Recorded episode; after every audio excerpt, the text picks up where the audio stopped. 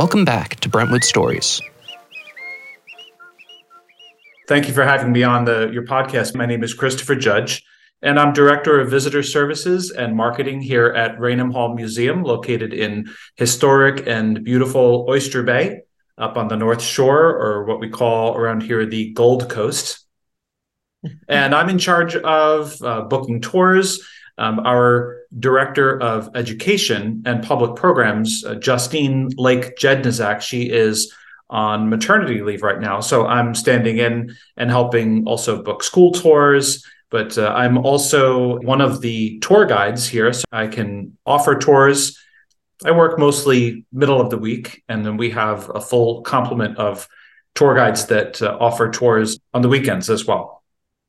Visitor services. So you're pretty much just in charge of the experience, I would say, to generalize. Yeah, I'm the first face that you see when you come to the museum. So my desk is located right in the museum shop. Uh, when guests come in the front door of the visitor center and museum shop at 30 West Main Street, I usually am the one to greet them. Then guests get to uh, look around the visitor center, which is a beautiful new building that was opened in June of 2021. So it really hasn't been open that long, and people are, are surprised if they visited Raynham Hall, uh, say in elementary school, they say, wow, everything's so different here. And it really is. We've done a beautiful job in the visitor center. It gives people a chance to understand the history before going into the historic house rather than just looking around it at objects. We have a, a, lot of text on the walls, but whether people are taking a guided or a self-guided tour, there's always lots of information to to learn about Long Island's history, Oyster Bay's history, and also, we try to encourage people to think critically about how uh, what they're learning at the museum ties into their life today, how the world has been shaped by Long Island and the, the history of the Revolutionary War and also of slavery here on Long Island. Why don't you give us a little walkthrough of what someone can expect from a tour of the museum? Yeah, sure. So, in way back in 1740, we had uh, the 23 year old Samuel Townsend. He purchased the property that's now known as Raynham Hall. Uh, he moved from his father's farm in nearby Jericho, and his move to Oyster Bay allowed him easier access to the waterfront and benefited his growing shipping business, which was co owned with his brother, Jacob, who moved in next door on West Main Street here in Oyster Bay. Now, Samuel's property consisted originally of a four room frame house, two rooms downstairs and two upstairs, on a sizable plot of land with an apple orchard right across the street. Unfortunately, those apples no longer exist, but also hundreds of acres of, of nearby pasture and woodlands for his livestock and a meadow leading down to the harbor where he and Jacob kept their ships. So if you think of, of these idyllic settings, you always think, oh, I've got to go far away to Europe or someplace, you know, the middle of the country to experience this farmland. Well, we had that right here on Long Island uh, back in the 18th century. But soon enough, Samuel had uh, enlarged the house to eight rooms by building a lean to on the north side of the house, creating a, a, what we call a salt box style house. And the property, then known simply as the homestead, would have been a center of activity during the years leading up to the Revolutionary War and it was home to Samuel, his wife Sarah Stoddard Townsend, their eight children, and up to 20 enslaved people. And by 1769, Samuel and his brother Jacob, they owned five ships which sailed to Europe, Central America, and the West Indies, and they traded in, in an impressive range of goods, including, most importantly, logwood, which was and continues today to be a crucial ingredient in uh, the dyeing of textiles. Also, tea, lumber, molasses, sugar, porcelain, wine, uh, rum. So, in addition to the shipping business, Samuel operated a general store providing local access to really a wide variety of imported goods. He was also an active member of local and state government um, as Oyster Bay's Justice of the Peace and town clerk a member of the New York Provincial Congress from 1774 to 1777. And then after the revolution, he was a New York State Senator from 1786 to 1790. Although most of uh, Oyster Bay sided with the British, during the American Revolution, Samuel's sympathies were with the Patriots, despite the far greater risks those sympathies posed to his position, his family, and his fortune. So, following the Patriot defeat in 1776 at the Battle of Long Island, also known as the Battle of Brooklyn, British forces occupied all of New York City and Long Island, often brutally. Uh, many people in the area who caused problems for British authorities were confined to prison ships on which more than 12,000 people would die of illness or starvation by the end of the war in 1783. This was at a time when Manhattan's entire population was only around 20,000. So the Townsend family, unlike many patriots who fled to places like Connecticut, they decided to stay in their home throughout the entire occupation. So these are the kinds of things that that patrons start to learn about. Um, they learn about uh, typical wealth of New York families and how that involved uh, slavery, the enslavement of other people. We talk about the Declaration of Independence and how, because of Samuel's um, involvement with the New York Provincial Congress, how he signed the New York version of the Declaration of Independence. And then because of that, they immediately went to his house. They knew where, where he was and they came to arrest him, they were going to throw him on one of those prison ships. And luckily for him, you I won't give all the details away, but you you come and you find out how he made his way out, and then what happened after that. Um, we we talk a lot about spies at Raynham Hall Museum. The third oldest son, Robert Townsend, had reluctantly at first, but accepted to join George Washington's intelligence network in 1779 um, at the time, Robert operated a Manhattan based merchant shipping firm, just like his dad.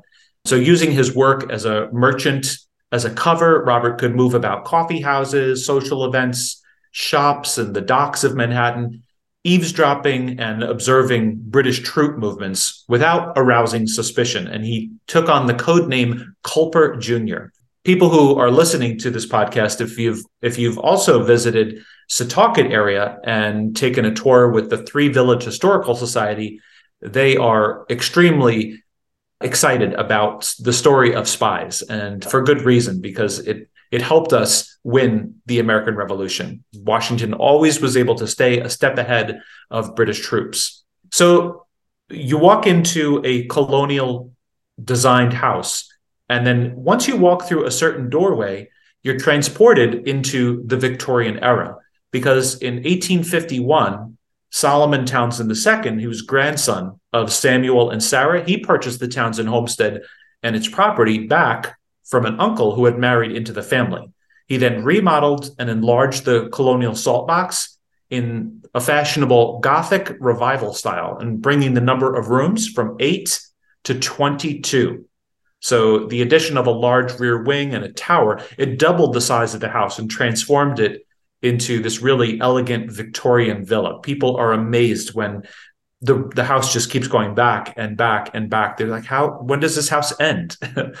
but um, disregarding uh, his grandfather's patriot allegiances, he renamed it Raynham Hall after the home of the Townsends in Norfolk, England, of whom perhaps the most prominent member was Charles Townshend, author of the Townshend Acts, which played a large part in sparking the revolution in the first place. Wow. So it's it's amazing how you know the different generations they they think of you know we all think of history oh it's like oh it's not going to affect anything well looking back it's you know we we do look at it kind of with humor but you know it's very interesting then initially Raynham Hall served as a summer residence for Solomon and his family in the Victorian time period with Solomon probably commuting to New York City during the week while his wife Helene DeKay Townsend and their children lived in Oyster Bay. And by 1861, the, the family had made Raynham Hall their permanent residence. And like his father and grandfather, Solomon was also a prosperous merchant and importer. But by 1860, he was one of the wealthiest and most respected men in Oyster Bay. So it has a fascinating history. There's so much to explore here. And there's so much more to to uncover when you visit here. I love it. So let's move on to what does your collection development and curation process look like at your museum? So like where you would have procured some of your materials and how they made their way into the Raynham Hall Museum. Yeah, so we have Robert Townsend's account books. Now, we do have a director or a, a manager of our collections, which we have almost 7,000 items in our entire collection. But we have obtained Robert Townsend's account books from, and they these items can come from anywhere from an auction uh, to other museums or libraries that give them to on what's called a, a permanent loan so that we can hold on to them and display them. We have Oyster Bay account books, which demonstrate what other merchants in the time period were buying and selling, also transfer of property. We have collections of uh, about our architecture, and we have a lot of the items on display not only in our visitor center or what we call our, our education annex, but we do have some items out in the garden namely that was actually sold to the daughters of the American Revolution in the early 1900s by a scam artist, essentially, who was purporting that these giant iron chain links were part of the original Great Chain that blocked British warships from coming up the Hudson River. Well, these chain links, they are on display at uh, West Point Fort. You can see the originals there, but the ones that were sold to the Daughters of the American Revolution here in Oyster Bay were not genuine. Uh, but we still keep them on, on display. And other items from the, the 1900s to the present day might be either donated. It's pretty rare that we go to auction to purchase things, but one of the items that we did purchase it from a Swann Galleries in New York City in 2004 was a family Bible that the typically family Bibles were used to document the history of the family. White families, it was it was very easy to document those, but this particular family Bible encompassed the names and birth and and sometimes death dates of the enslaved, and that's the only way that we ever found out about the history of the enslaved people that were here on the property. We had suspected that the Townsends owned enslaved people, that they were enslavers themselves.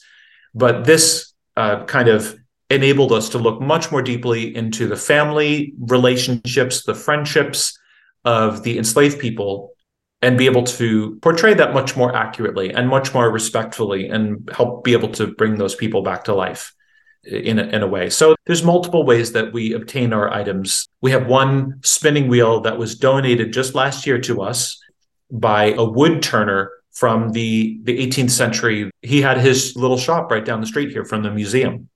So we never never quite know when we're going to come across uh, an item or somebody's going to call us up and say, "I have something that will be of special interest to you."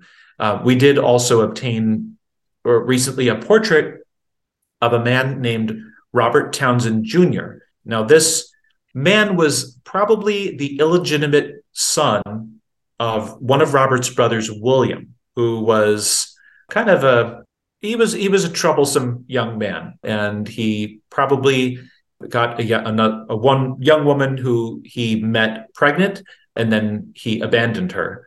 But Robert, uh, being a good older brother, vowed to take care of that child financially and the mother named her child Robert Townsend Jr. after him. And we just obtained a portrait of that man just last year. So it's it's always fascinating to see when and where these items are going to pop up. Yeah, that's definitely very interesting to like get some new stuff in. Never know when you're going to get it too. right. right. Actually, if you're so obviously this family was very influential in the town of oyster bay but i'm sure there was many influential families just in general um, in oyster bay so what is it specifically about this family or this house that they decided to make a museum out of it well it was in 1930s that a local historian by the name of morton pennypacker he hired a handwriting analyst to prove the true identity of culper jr in the spy network. So Robert Townsend, who we now know that served as a spy and served his country well and at great risk to himself and his family, um, though he moved back to Raynham Hall following his father's death in 1790, he kept his involvement in the Culper spy ring a total secret from his family and friends for the remainder of his life. So Robert's involvement in the ring was not uncovered until the 1930s when that historian Pennypacker used a handwriting analyst to to prove his real identity. And it was soon after that that the Daughters of the American Revolution, who owned the house at the time, they were trying to run the house as a basically a tea house, which historically tea houses were were known meeting places for women who were advocating for their for in the late 1800s for their their right to vote. But unfortunately, this business wasn't very successful. They sold the entire property to the town of Oyster Bay for one dollar and the town of Oyster Bay said, well, now that we know that Robert Townsend was Culper Jr. in the spy network, essentially the first link in the chain of all of the spies that operated here on Long Island and up into Connecticut, is that we've got to turn this into a museum. And we now have this essentially what is a, a national treasure and a national story that really deserves to be heard. Yeah, definitely. It sounds very interesting. I definitely got to visit at some point. Um, oh, we'd love to have you. So, what type of events do you normally hold at the museum? Oh, we hold many events throughout the year. Some upcoming events are actually we have reinvigorated some historic spirits tours. So I give the the factual history aspect on a tour on a Friday night. We're planning on doing one each month this year, the fourth Friday. And then I have a friend of ours, Samantha DeFranzo and she comes in and she speaks on behalf of the family members whose energetic memories or ghosts, as some people like to call them, I think more more prominently, she interprets any messages that she would that the family would like to share with us. And we've had some very interesting experiences, especially when we get people who uh, tend to be more on the the sensitive side. Then it's almost like this combined forces of or energies that uh, come together and enable us to uh, really gain interesting insight into what life was like for the family. Now, of course, it's all conjecture. We have some of the things we have no verifiable verifiable proof, but certainly um, the information that Sam is able to come up with uh, is typical. And she is not a historian herself but uh, some of the information has really added to my understanding of what life may have been like for the Townsends. In February, we have an event coming up for Black History Month with a group called Gospera, and they're a, a gospel group. That group is led by June E. Towns, and her group Gospera. They're going to be performing songs that brought us through, um, all about Negro spirituals uh, during the civil rights movement of the 1960s and beyond. And that'll be a, no, it's a short concert, only 50 minutes, and then there'll be a reception following that. And then we have a, an annual benefit. It used to be Valentine's Day event. Now it's being planned for May time period. COVID certainly affected things going on that way. In the summertime, we we typically throw a, a free to the public uh, event for either Memorial Day or Fourth of July. And I think this year we'll be combining those two events and then in the fall, we offer an event we used to call Colonial Day, and we, we're now renamed it to be the Revolutionary Revel to focus on what life was like. We have reenactors and skills, uh, people with, uh, showing how certain skills like paper making, metal smithing, weaving, sewing, how those kinds of things are, are done. And uh, families love to, especially kids, love to come see that and, and get to experience things firsthand. Okay, nice. that's great. With the different events you have throughout the year, what would you say is like your busiest one?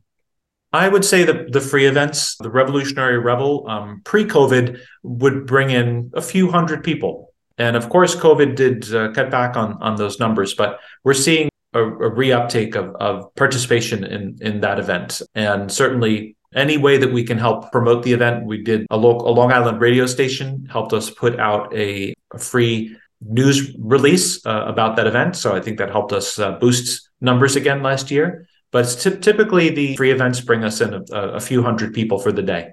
What are your personal favorite facts or events from the museum? Well, I certainly like learning about uh, Robert Townsend and the Culper Spy Network. There are still hundreds of letters that I have not read that were written originally in invisible ink then were transferred to George Washington, who would apply another liquid and uh, a reagent, as it was called, and the text of that secret message would reappear for him. So there was the hundreds of, of these letters written, and we have them all transcribed in, in binders in easy to read text. I still haven't gotten a chance to read all of them, and uh, some things like that are, are fascinating. I loved invisible or disappearing ink pens as a kid. We have a smart board that's an interactive feature of our visitor center that you can see an entire timeline of how the spies operated throughout the entire Revolutionary War uh, for all seven years that the war lasted. And then we have books that we sell in the museum shop. One book in particular is by author Bill Bleyer, who used to be a writer for Newsday, and he talks about uh, all locations in his book that you can go visit that were that were prominent on, here on Long Island during the American Revolution. And one of those certainly is Oyster Bay, and the other being Setauket, that you can go explore to, to find out more about the, the Culper Spy Network. So mm-hmm. I guess being a spy, eavesdropping, those kinds of things are that seem to be my favorite things. I'm very interested in that invisible ink. How would you say it differs from like stuff we would use nowadays? I know a lot of people use lemon juice for invisible ink. So what did they yeah. use then? Yeah, so it was we still actually do not know the chemical composition of the liquid that was used, invented by John Jay's brother, Sir James Jay. But they would also use this elaborate numeric code. But this is how the spies supplied Washington with critical information about New York City and Long Island.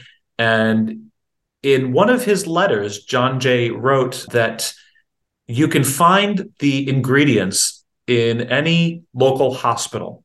But to this day, scientists and experts have not been able to determine what chemicals exactly were used by the Culper spy ring. So they kept it a really good secret. That is really interesting. amazing. So, why do you think it's important for patrons, people to come visit the museum today? Why is it important to learn about the history?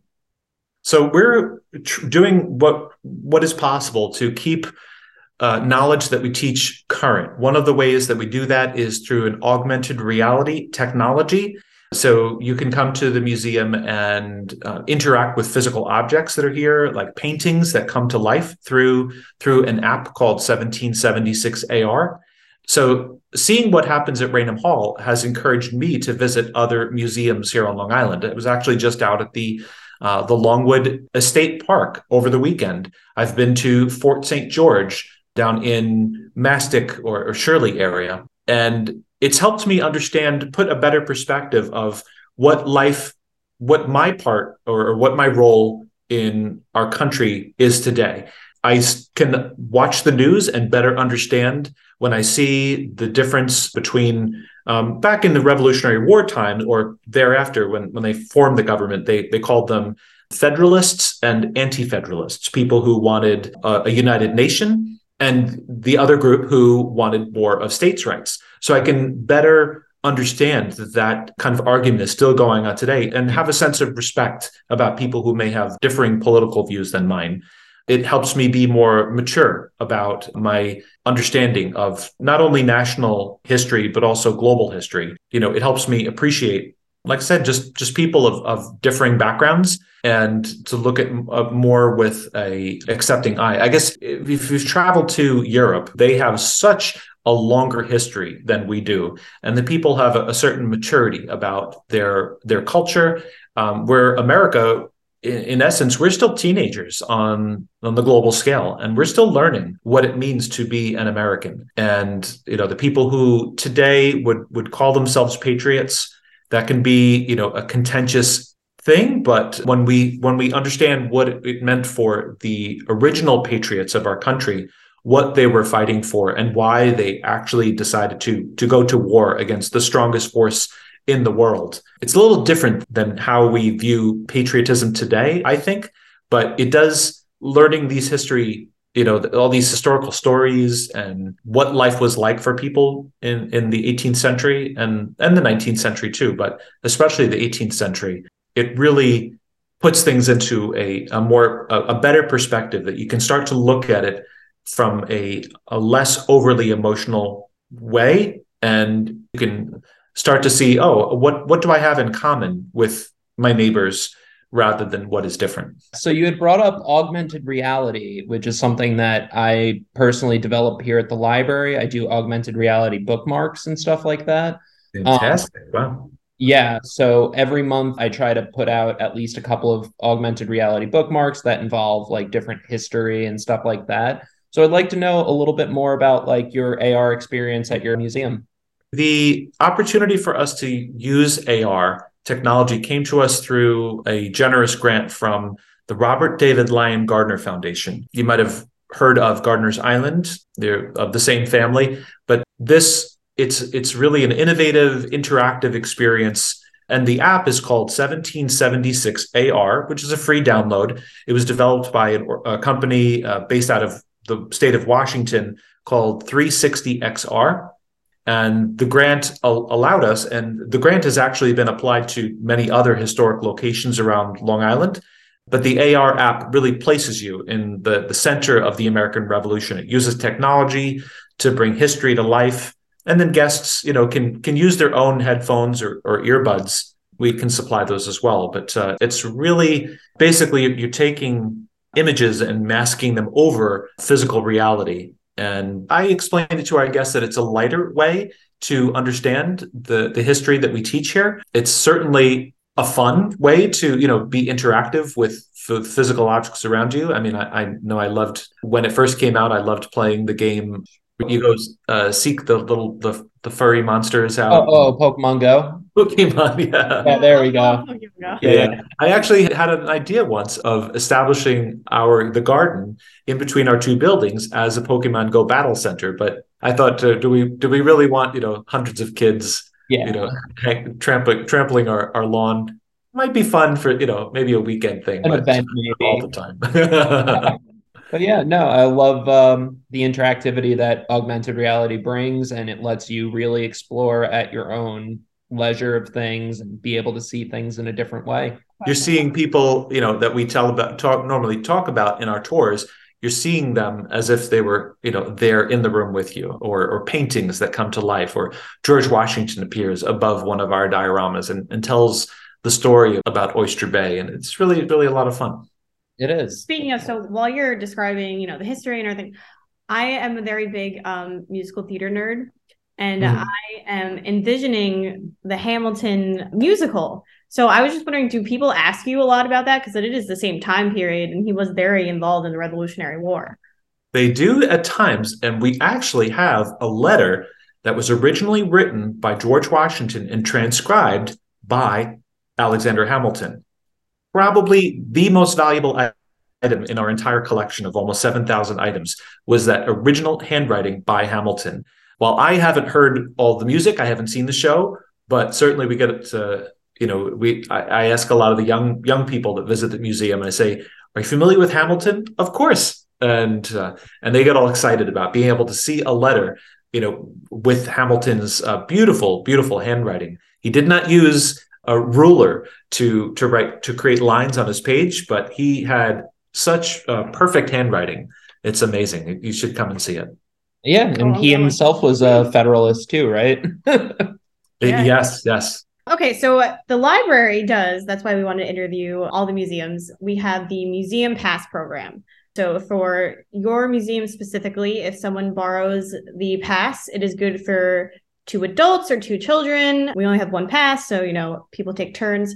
But if someone does not want to wait for the pass, they want to come today, how can they come visit the museum? Yeah, so they can visit our website and pre-book tour it's www.raynhamhallmuseum.org. Raynham is spelled R A Y N as in Nancy, H A M as in Mary, Hall, H A L L, museum.org. And tickets uh, for the general public, for adults, are $15. Uh, students, whether they're grade school students or college students, if they show an ID, they can get in for a discounted price of $10. Uh, seniors 65 and over also get $10 admission. And nicely enough, we offer free admission at all times for anybody who's served in the military, as well as if, if you have a child five years old or younger, they also get free admission. And we, we make sure that there's plenty of activities for to keep the little ones occupied. Um, in warmer weather, we can pull out some of our lawn games and so that they can play while, you know, while mom and dad they learn some history. Very nice. And what hours are you guys typically open? We're open every day of the week except for Mondays. So it's helpful for your patrons to know that on Tuesdays, Thursdays, and Saturdays, we offer the self guided tours every hour from 1 to 4 o'clock. And this tour lasts approximately 45 minutes and includes the exhibition hall uh, and the historic house. Uh, so that's using that AR technology. And then on Wednesdays, Fridays, and Sundays, we offer guided tours uh, at one o'clock and at three o'clock. And these tours uh, last approximately 90 minutes. And guests on both tours get to explore the Townsend home, discover the lives of the Townsend family and those they enslaved, and learn about the Revolutionary War and the Culper Spy Ring. But on the guided tours, a museum educator guides you through the historic home, detailing daily life in the 18th and 19th centuries. It's good to note that the museum pass that you guys offer also includes a 10% discount in our museum shop. Oh, it's Oh, nice. amazing. Yeah, I Yeah, actually like didn't know I that. said, yeah. Yeah, uh, actually, in terms of augmented reality too, I'm in the process of adding little QR codes on the back of each of our museum passes that include directions, the website, and eventually a link to each of the podcasts about each of the museums. That's fantastic. That's that's really amazing. Thank you so much for coming on to the podcast and talking to us. Okay, well, it's been my pleasure to be on on your show with you, and I hope that more libraries uh, try something like this out. It would be my honor to help promote Raynham Hall Museum. Thank you. Thank Absolutely. you so much. Thank you. Are you interested in being interviewed on Brentwood Stories? Email adultprograms at brentwoodnylibrary.org for a chance to be featured on the podcast. That's adultprograms at brentwoodnylibrary.org.